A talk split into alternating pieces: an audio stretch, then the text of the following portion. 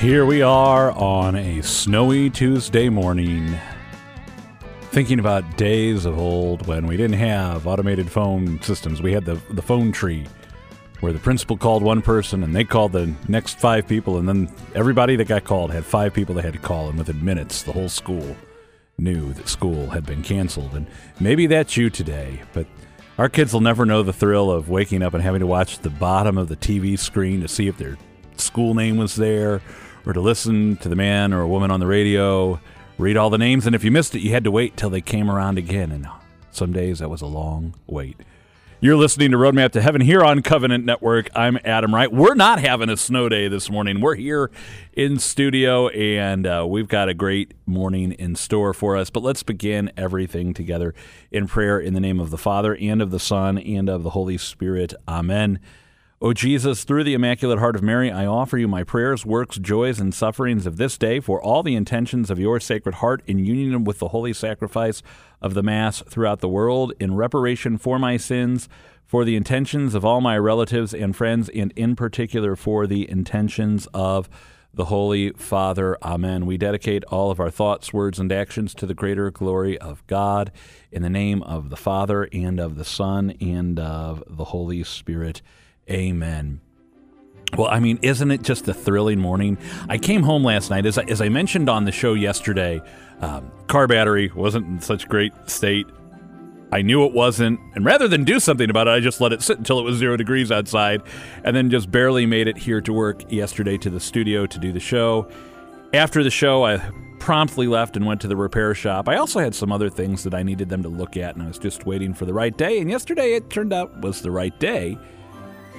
And after all of that, I had to go drive the car around to test it out. And as I was pulling up in front of the house last night, snowflakes started falling. And for just one brief moment, it brought back that magic of childhood of seeing the snow falling the night before you went to bed and wondering, will there be enough? Will school be canceled? Now, I don't think that back in my day this would have been enough. I don't think school would have been canceled for this today. We were, we were a little bit tougher then, or at least the adults were a lot tougher then, and the kids we had no idea what was going on. But we, we probably would have had school. But I don't want to steal that magic from my children this morning. The joy on their faces when they got up and said, "I'm so tired. Do we have to get up?" I'm like, "We didn't wake you up. Why didn't you wake me up? Don't I have to get dressed? You don't have school today. It's not the weekend. No, you have a snow day. What? And then all of a sudden they're awake and looking out the window and what's out there. And is there enough snow to go sledding? Is there enough snow to play? I don't know about that, but there's enough that they don't have school. Today on the show, we're going to hear about too much pressure from Father Mark Goring. We also have a pro life homily uh, relating to the second Sunday after Epiphany. And we're going to revisit a segment from earlier this, well, I guess it's last year on the nuclear family. And I'm going to tell you more about why we are revisiting that segment when we get to it, but especially in light of pro life activities, I just want to say, dads, we need to be dads. You know, nothing else, nothing more, nothing less. We need to be dads. And we'll talk more about that later on the show. So let's go to Mike Roberts to, to learn about our saint of the day. Today is the feast day of St. Fursey. Born in Ireland around 597, his grandfather is believed to have been a pagan king. He was baptized by St. Brendan the Navigator, who was also his uncle and was educated by St. Brendan's monks. He joined a monastery near Galway where he became known for his great prayer. On one occasion, while traveling, Fursey fell into a deep trance and had the first of three visions. In the first, he saw the state of man in sin, the beauty of virtue, and he heard the angelic choir singing, The saints shall go forth from virtue to virtue and two angels were telling him to be more zealous. Three nights later, he had a second vision in which he was taken to heaven by three angels who battled with demons for his soul. He saw the fires of hell, the strife of demons, and heard the angelic hosts in four choirs singing, Holy, Holy, Holy, Lord God of hosts. He recognized St. Meldan and St. Beoan, who gave him instructions for his monks and explained the dreadful effects of pride, disobedience, and internal sin. As he returned, a demon hurled a burning sinner at him and burned Fursey, leaving a permanent scar. Later, he had a third vision in which he was instructed on how and what to preach for the next 12 years. He went to Anglo Saxon England and was the first Irish missionary there, and then on to France, where he built a monastery. St. Fursey, please pray for us. I'm meteorologist Mike Roberts for Covenant Network. Have a blessed day. Saint of the Day can arrive each morning by subscribing on your favorite podcast player. Search Covenant Network to see all our podcasts. All week long, we are going to be getting ready for the National Day of Prayer for Legal Protection of the Unborn. And we heard a great homily earlier on the show with our radio listeners about our pro life prayer and about the spiritual realities of it. One of the things that's really important, I think, to talk about in our culture right now, though, is the devil's attack on the family and how we've seen a real breakdown in the family over the last few decades and the impact that has. And earlier uh, uh, last year, we had a chance to sit down with Father Connor Sullivan and talk about the importance of family and a term we hear that maybe we don't use quite enough the nuclear family. And so, as we prepare for all of these things, you know, at, at the heart of it, we need moms to be moms, we need dads to be dads. Why is the nuclear family so important? Well, let's go back to this segment that we had with Father Sullivan. Well, we are happy to be on the road today with the show, uh, visiting at Kenrick Glennon Seminary, actually in the Office of Vocations here in the Archdiocese of St. Louis, with Father Connor Sullivan, who is on the faculty here at the seminary and does some wonderful work in the Archdiocese. Uh, Father, you are not just a priest, but you're also a psychologist now. Yes, yeah, I'm uh, pr- certainly uh, provisionally licensed at this point. Still working on full licensure, but yeah, I'm a clinical psychologist. Yeah, provisionally licensed. Oh, good. This yeah. th- this is good because now I, I want to paint a visual for our listeners. I walk in here with this pelican case, and if you've ever seen one of those movies where they have the president, and they're like, "Bring the nuclear codes," yeah, you know, yeah. this is exactly the same kind of case. Yeah. And here we're we're here to talk about the nuclear Yes, family. Yeah, yeah. But uh, so we, we don't need the nuclear codes. But I'm I was laughing at the uh, yeah yeah the irony there. Yeah, yeah a it, little bit. It fits. It fits. And and that's where your degree in psychology and your training in theology really yeah. benefit us in this conversation. So nuclear family is not a new term. It's a term that's been around for a while, mm-hmm. and maybe some of us are saying, "Oh, I remember that from college." Let's refresh. What is a nuclear family? To my understanding, the nuclear family. When we talk about the nuclear family, what we're talking about is a mother and a father, a husband and a wife who are um, who are raising children. So it's that immediate family um, uh, and, and the life uh, kind of that it takes on, kind of in that immediacy. Yeah, Th- that's an important definition because we live in an era where we have lots of different definitions right. of family. You know, we have single parent households. We have children that live with their grandparents and not with their parents. Indeed. Uh, we Indeed. have foster homes. There are many things. Yes. I want to start with the spouses. Sure. And, and, yeah, and this yeah. is that question. How does it benefit parents to be spouses especially again going back to the culture that says oh you yeah. know you don't need to be married you don't you that doesn't matter yeah no it's a that's a wonderful question um, i think one of the things that i like to talk a lot about in marriage preparation when we're talking about you know getting getting ready uh, with couples who are preparing for marriage um, one of the things I like to talk about with them is how their love as husband and wife actually becomes the kind of the refuge or the the place in which their children kind of feel safe. And so um, it, it sounds counterintuitive in a lot of our you know, one of the things in a marriage preparation course is that they always take an inventory in the Catholic Church, right? So in the Catholic Church, if you want to get married, you have to take an, a marital inventory that kind of compares and contrasts different opinions about things. And one of the questions that comes up in every marital inventory is, uh, you know, true or false, um, our children should come first. And that's a trick question. I, it always gets them because uh, it's a- the answer is actually false. The love between the husband and the wife actually has to come first, and that sounds really counterintuitive, especially to those really good mothers out there who are like, "Wait a minute, what's that about?" But in reality, if you put your love first, as a husband and wife and you cherish one another well, you're going to naturally be inclined to love your children as well. And that love becomes a safe refuge for them. Um, it becomes a shelter for them. And so it's oriented towards children, but it's also, uh, it also has a life of its own. So it's good when our kids come up to us and, and, and, see mom and dad sneak a kiss or sneak a hug or, or go out on date night yes. or something like that. Oh yeah, yeah, yeah. I, I, couldn't I couldn't agree more. I think it's not only is it good, uh, kids seeing affectionate love between their parents is hugely important for development. Yeah.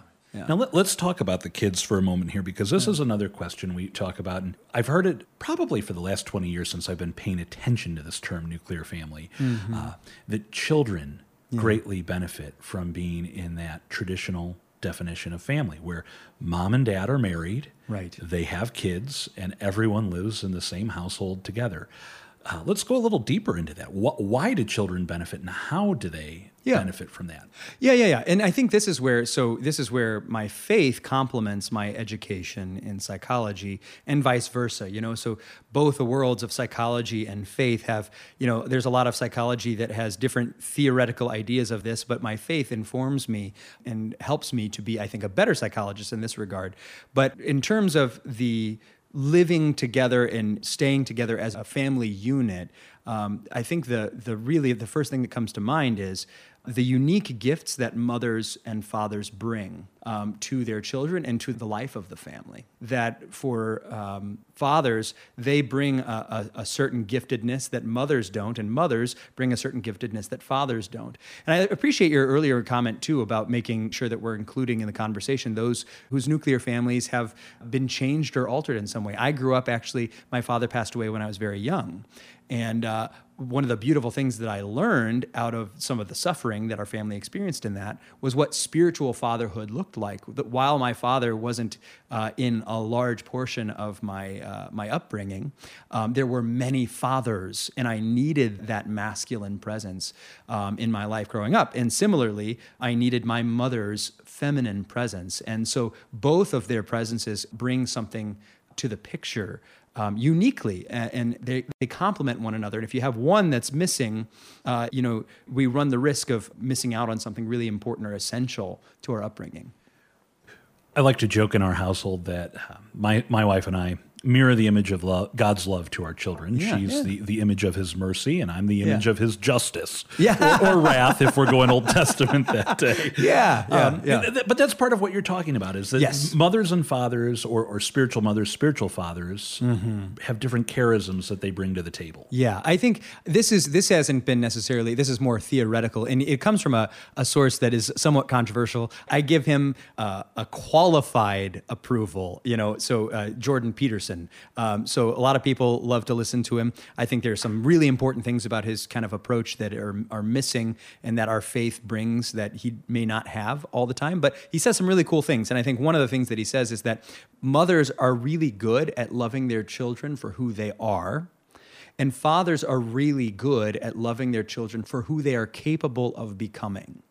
And, uh, and you see kind of mothers, kind of wives, challenging husbands to accept their children where they are, and husbands challenging wives to um, help their children to grow and develop and to um, and to move from where they are to where they want to be. And so, by the way, it's really important to note like mothers and fathers do both, right? But one is easier typically for one or the other. And so, if you have somebody who just says, "Oh, you're good where you are," without ever challenging you to grow, well, then then you get entitlement, then you get grandiosity, you get narcissism.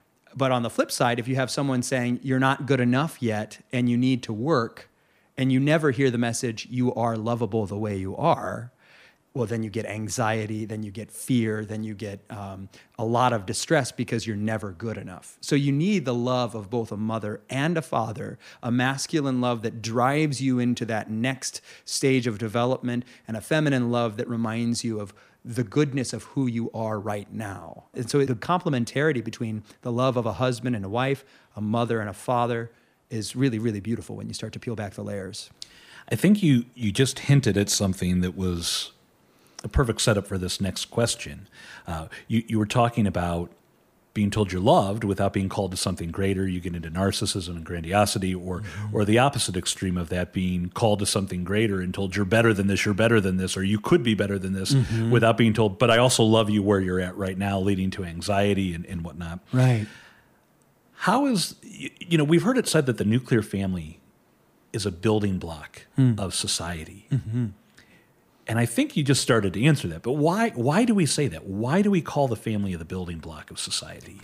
It's a great question, and you could talk for ages on it. I think, but uh, you know, just to kind of summarize, I think society is has a vested interest. Our our society, our nation, our state, uh, our local communities have vested interests in their citizens being really good, right? Uh, if you want to have a really good country, if you want to have a really good community, um, you have to have really good people.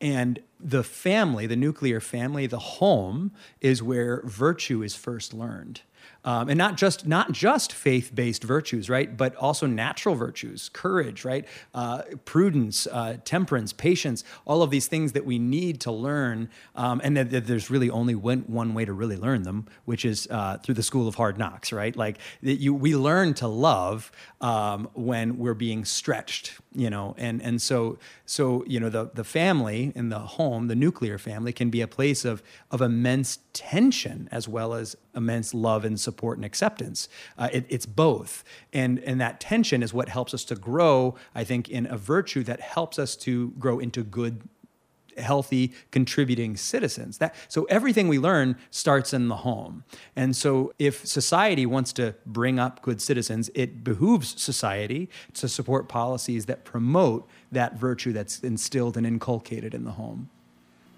our kids, being kids, sometimes, uh, you know, they come home from school and all of a sudden everything is just harder. It, it, mm. it you know, they're not paying attention. Maybe they're a little bit more emotionally uh, quick tempered or uh, quick to cry for, yeah. for the little ones and whatnot. But then we ask their teachers sometimes, are they like this at school? And the teacher says, oh no, they're the model of, of, of great behavior mm. at school. It, and someone said to me, you know why they do that at home is because at home they feel safe yeah. to let their guard down. And, and I imagine, you know, if we want our kids to go out and survive the pressures of this world, this goes back to the very first thing you said the love of mother and father mm-hmm. and the, the starting point of the family becomes that shelter, that refuge in the storm of life to say, okay, yeah, you can go out and do this every yeah. day, mm-hmm. but then you're going to have a place to come back to where it's just okay to let go and say, yes, this is hard. Yes, this is difficult, but I'm going to keep going at it.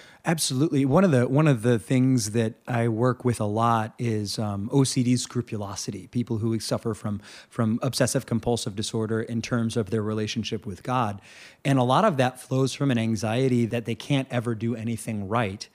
Um, but in order to learn any new thing, we have to know how to fail. Even in the in the pursuit of virtue, even in the pursuit of love, we have to know that we're going to fail and fall along the way, and to have a refuge where it's possible to try uh, and do it wrong first instead of worrying that you're going to do it wrong and never trying.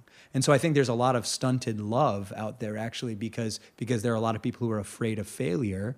When in reality, I think one of the best things about a family is what you just said is like when a kid comes home and can let his or her guard down and say this is really hard you know and i really don't like this and i don't know how to do it right and i feel like i'm always failing or whatever and you can work through it but you can't work through it unless it comes up to the surface and it can't come up to the surface until you know you you invite that yeah, I always love hearing uh, not just in mom and dad saying things like it's going to be okay or here's how we're going to do this here's how we're going to get through this but then the siblings doing yeah. that too especially as we, we've just started school and the older siblings have had the teachers that the younger siblings are having and like i didn't know you do this in this grade and it's like oh yeah but it's okay because the teacher's going to do that and it's going to be great and that wisdom gets passed down but also that that camaraderie and that support network that they become for one another to say oh you know what I can help you with that math, or I can help you with when you feel this way, Yeah. or I can help you with all of these things. Yeah, that's it's a really beautiful thing. I grew up with five siblings, so I'm one of six,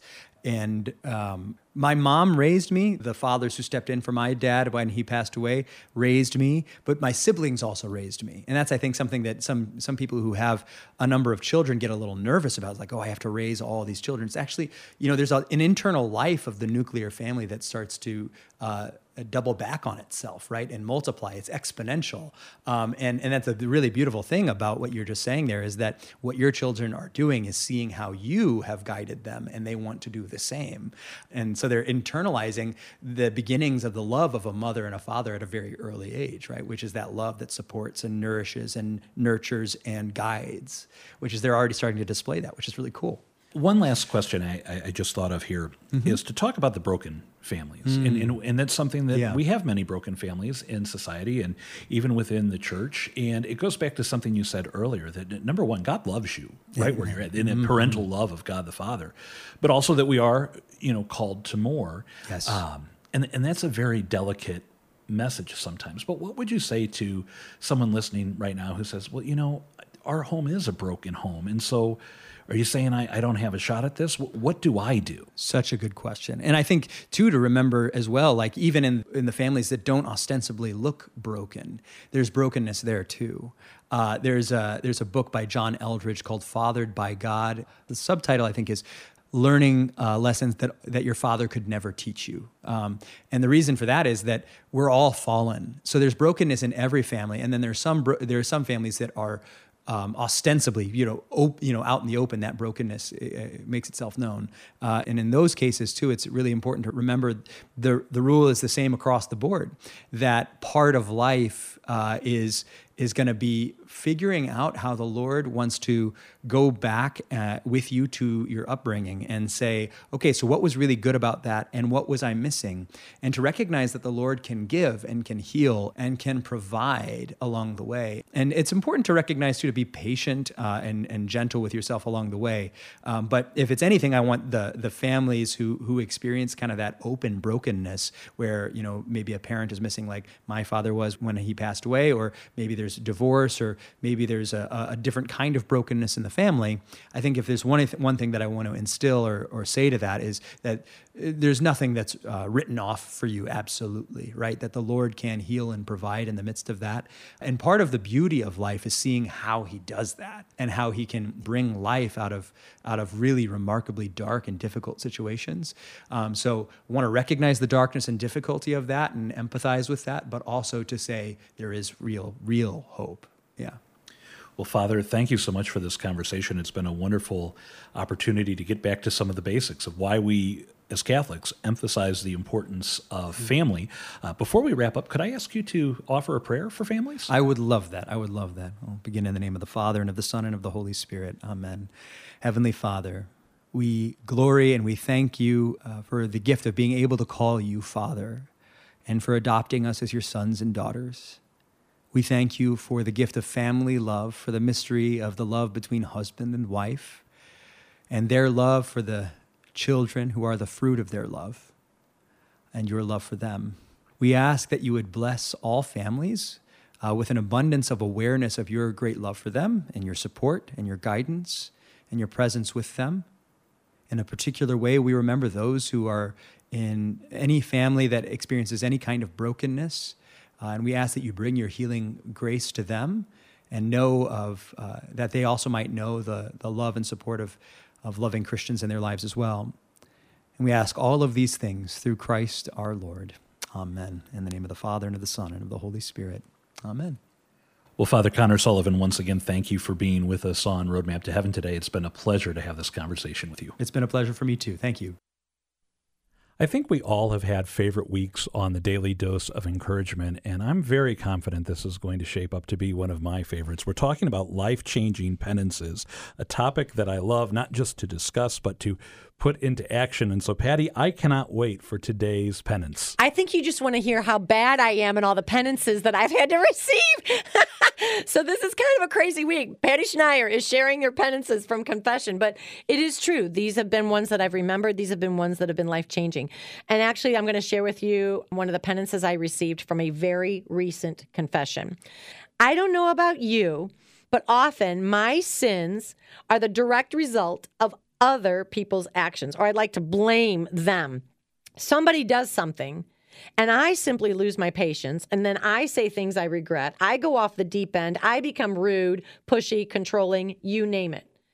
But unfortunately, my confession can sound like a gripe session about other people's sins. What I really want God to do is remove the speck in their eyes, right? Instead of recognizing the plank in my own. So apparently, I must have been doing this in a recent confession because here was the penance that I received. And it really took me by surprise. And I love this priest. And he said to me that I am to bring this person that I was just griping about and complaining about, I'm to bring this person to prayer. And I am to say to God in my heart, bless her, change me. And then I'm to bring another person to God in my heart and say, bless him, change me. Now, this is the perfect penance for me because I always want everyone else to change, when in reality, I'm the one who needs to change. But this penance has actually begun to work miracles in my life. I have been able to respond with charity when I would have been rude. I've been able to remain calm when I would have otherwise just completely lost it. So maybe this simple prayer can help you with that one person in your life, or two people, or three people in your life who simply get under your skin time and time again. Say this maybe today Lord, bless her, change me. Bless him, change me. And again, I want to thank God for that priest who gave this to me as a penance. You see, it's not about what you did and what your penance was and relishing that. It's it's a great prayer for you and I to pray each and every day because as we said a few weeks ago on the Daily Dose of Encouragement, sometimes we get a little agitated. And I think this is a wonderful go to little penance for each and every one of us whenever that happens. As we wrap up our show today, you know, I just am reminded of a shirt that I every time I wear it, I take a picture and I text my my buddy Tim, and he sends back something uh, to affirm what the shirt says that uh, dads don't babysit. It's called parenting, and it goes back to that idea that you know we're talking about on the show today. That that very important thing that family is one of the most important things those of us who are married are ever going to do. And we all have a family, right? We all have a family, whether we're single, married, uh, whatnot. Let's be holy families each and every day. Let's pray. In the name of the Father, and of the Son, and of the Holy Spirit. Amen. All glory be to the Father, and to the Son, and to the Holy Spirit, as it was in the beginning, is now, and ever shall be, world without end. Amen. Mary, Mother of the Church, pray for us. Saint Joseph, terror of demons, pray for us. In the name of the Father, and of the Son, and of the Holy Spirit. Amen. It all goes back to a question I, I, like to pray every day Lord, how are you calling me to live my vocation today? How are you calling me to be holy? How are you calling me to be a husband? How are you calling me to be a father? How are you calling me to be a radio person? For Covenant Network, I'm Adam Wright. Thanks for listening to radio, Roadmap to Heaven. Pray your rosary today.